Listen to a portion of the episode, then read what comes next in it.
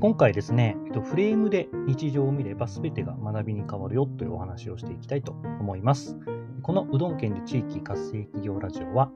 地域で起業する人や地域活性に取り組む人を応援しています。えー、僕、パーソナリティの大鹿は、日本一小さな県、香川県で、え、起業してですね、一人で事業に取り組んでおります。というわけで今日ですね、まあ、フレームで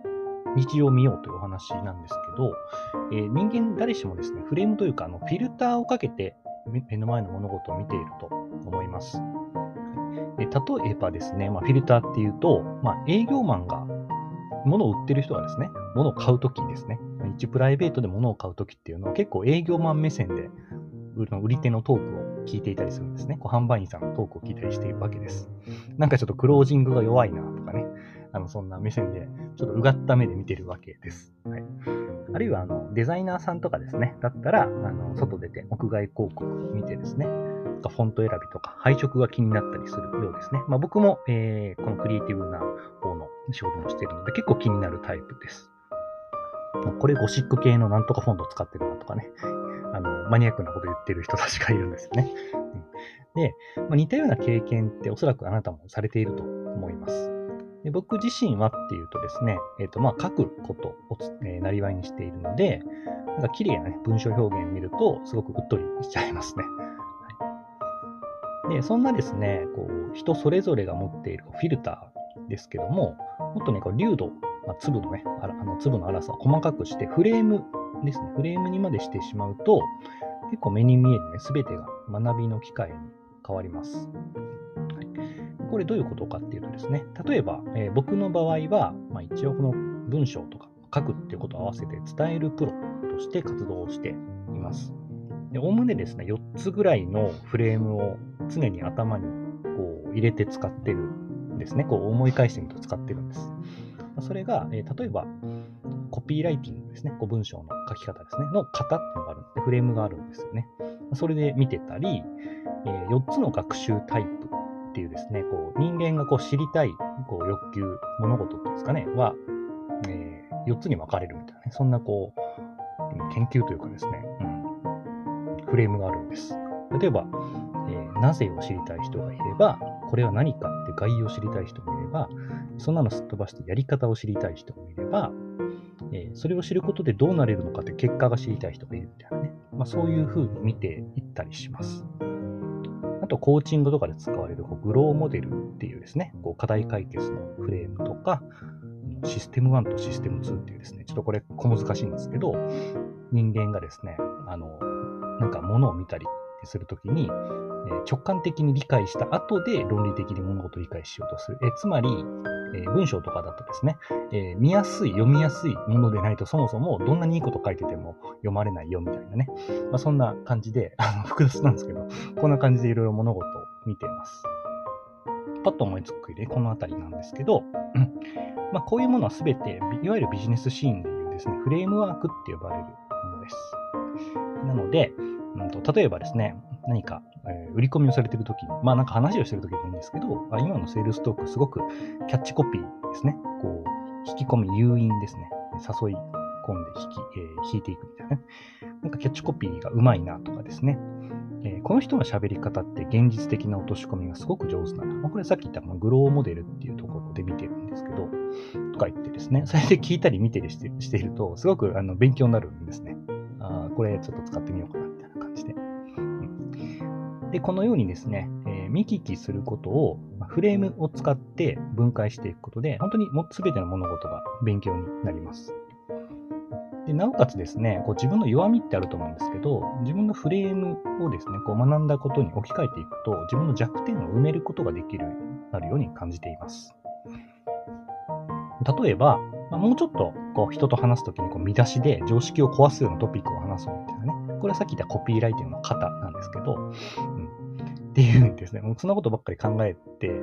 いるわけではありませんので、えー、まあ聞いていただいている方、えー、まあそう思ってください。はいでです。またなんか最近だとですね、わかりやすい本、読んでいてすごくわかりやすい本、理解が進む本っていうのは、さっき言った4つの学習タイプっていうのを用いて書かれているっていう発見もありました。で、まあね、ネタバレなんですけど、僕本は書かないんですけど、え4つの学習タイプで本が書かれているっていうふうに気づいてから、こうセミナーとかよくするんですけど、セミナーでお話をするときは、そのスライドの構成とかすべて4つの学習タイプで作るようにしています。はい。もうここ話し出すと、あの、お金取りたくなるんで、ちょっと詳しく話しませんけども、うん、いうふうにね、あの、まあ、いろいろ試行錯誤しているわけです。で、このフレームですね、このフレームへの理解が深まると、ものの見方のね、この粒度、粒の細かさがさらに細かくなりますし、自分の頭の中に使い勝手のいいフレームを新しく、ね、増やしていくと、まあ、さらにいろんな物事、いろんな物事からこう学べるようになる、なります。でちょうど、この収録している、え前日ですね、あのとある、えー、ニュース記事ですけど、まあ、こんな内容を目にしました。えー、これ何かっていうと、オーバースペックな家電製品ですね。よくありますよね。こんなスペックいるのみたいなね。オーバースペックな家電製品にはま価値がないと。例えば、洗浄力ナンバーワンの、え洗浄機とかって、まあ、よく歌って歌われてるものがあるんですね。うん、でも別にそれって人求めてないよねっていう話で、えー、多くの洗浄機ユーザーは、えー、今のね、洗浄力にも満足しているから、それ以上のスペックって、えー、求めてないみたいなね。うん。それなのにメーカーっていうのは生産コストとかマーケティングのね、こう広告コストを上げてまで付加価値を付け足そうとしているわけですね。うんで、これどういうことかっていうと、余剰価値ですよね。付け足そうとする価値っていうのは価値がないことと同じですみたいなね。なおかつ、かえって高くなるわけなので手に取らえ、手に取りにくくなるっていうね、そんなフレームなんです。もっとお客さん見ようねっていう、まあ、ことなんですけどね。はい、で、人間も同じなんですよね。えー、例えば人を見ずに余剰価値ばかりを追いかけるみたいなね、スキルをこうノウハウをコレクティブするみたいなのは実は意味がありませんよという意味をはらんでいるのかもしれません。なんで多分僕はこれからですね、ちょうどいい適切な価値って何だろうっていうフレームで、えー、物事を見ていると思います。あ見ていくと思います。でちょっとあの話それたんですけど、このフレームを増やすっていうのは、つまりですね、こう自分自身の武器を増やすということだと思います。しかもですね、こうただかですね、ネットで調べたらフレームワークでいくらでも出てくるんで、あるいは少額で手に入れることができて、しかも一生活用する、えことができます。まあ本ですね、本が分かりやすいと思います。一冊ね、1500円ぐらいの本から、えー、仕入れたフレームっていうのが、その後のね、人生で何百から何千万円っていう稼ぎに変わると思えば、すごくコスパがいい買い物ですよね。で、まず第一歩なんですね。皆さんがこうフレームを使いこなす第一歩としては、まずね、自分自身どんなフレームがあるかっていうですね、ことを洗い出してみるといいと思います。まあ、僕があの最初にコピーライティングの方だとか、4つの学習タイプとかって、ね、お話ししたようにですね、自分どんなものあるのかなっていうふうに、まず洗い出してみるといいと思います。今までね、こう、フィルターだったんですね。営業マンなら営業マン目線っていうフィルターだったと思うんですけど、もっとフレームぐらいの、ところまで具体化して、あの言語化してみると、えー、いいと思います。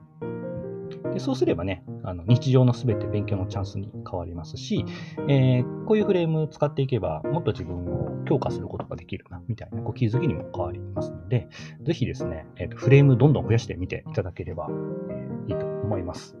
僕なんかもうこれで飯食ってるようなもんなので、はい、すごくね、コスパが本当に、え、良い買い物だと思います。というわけで今日はですね、えー、フレームで日常を見れば全ての物事が学びに変わるよというお話をしてきました。えこのチャンネル、うどん県地域活性企業ラジオは、え地域で起業する人や地域活性に取り組む人を応援しています。どんどんね、フレーム、え、ぶち込んでですね、あの、優秀な、こう、なんですかね、起業家さんになっていただければと思います。というか、なっていただければというか、一緒になっていきましょうという話です。はい。では、今日の収録は以上となります。ありがとうございました。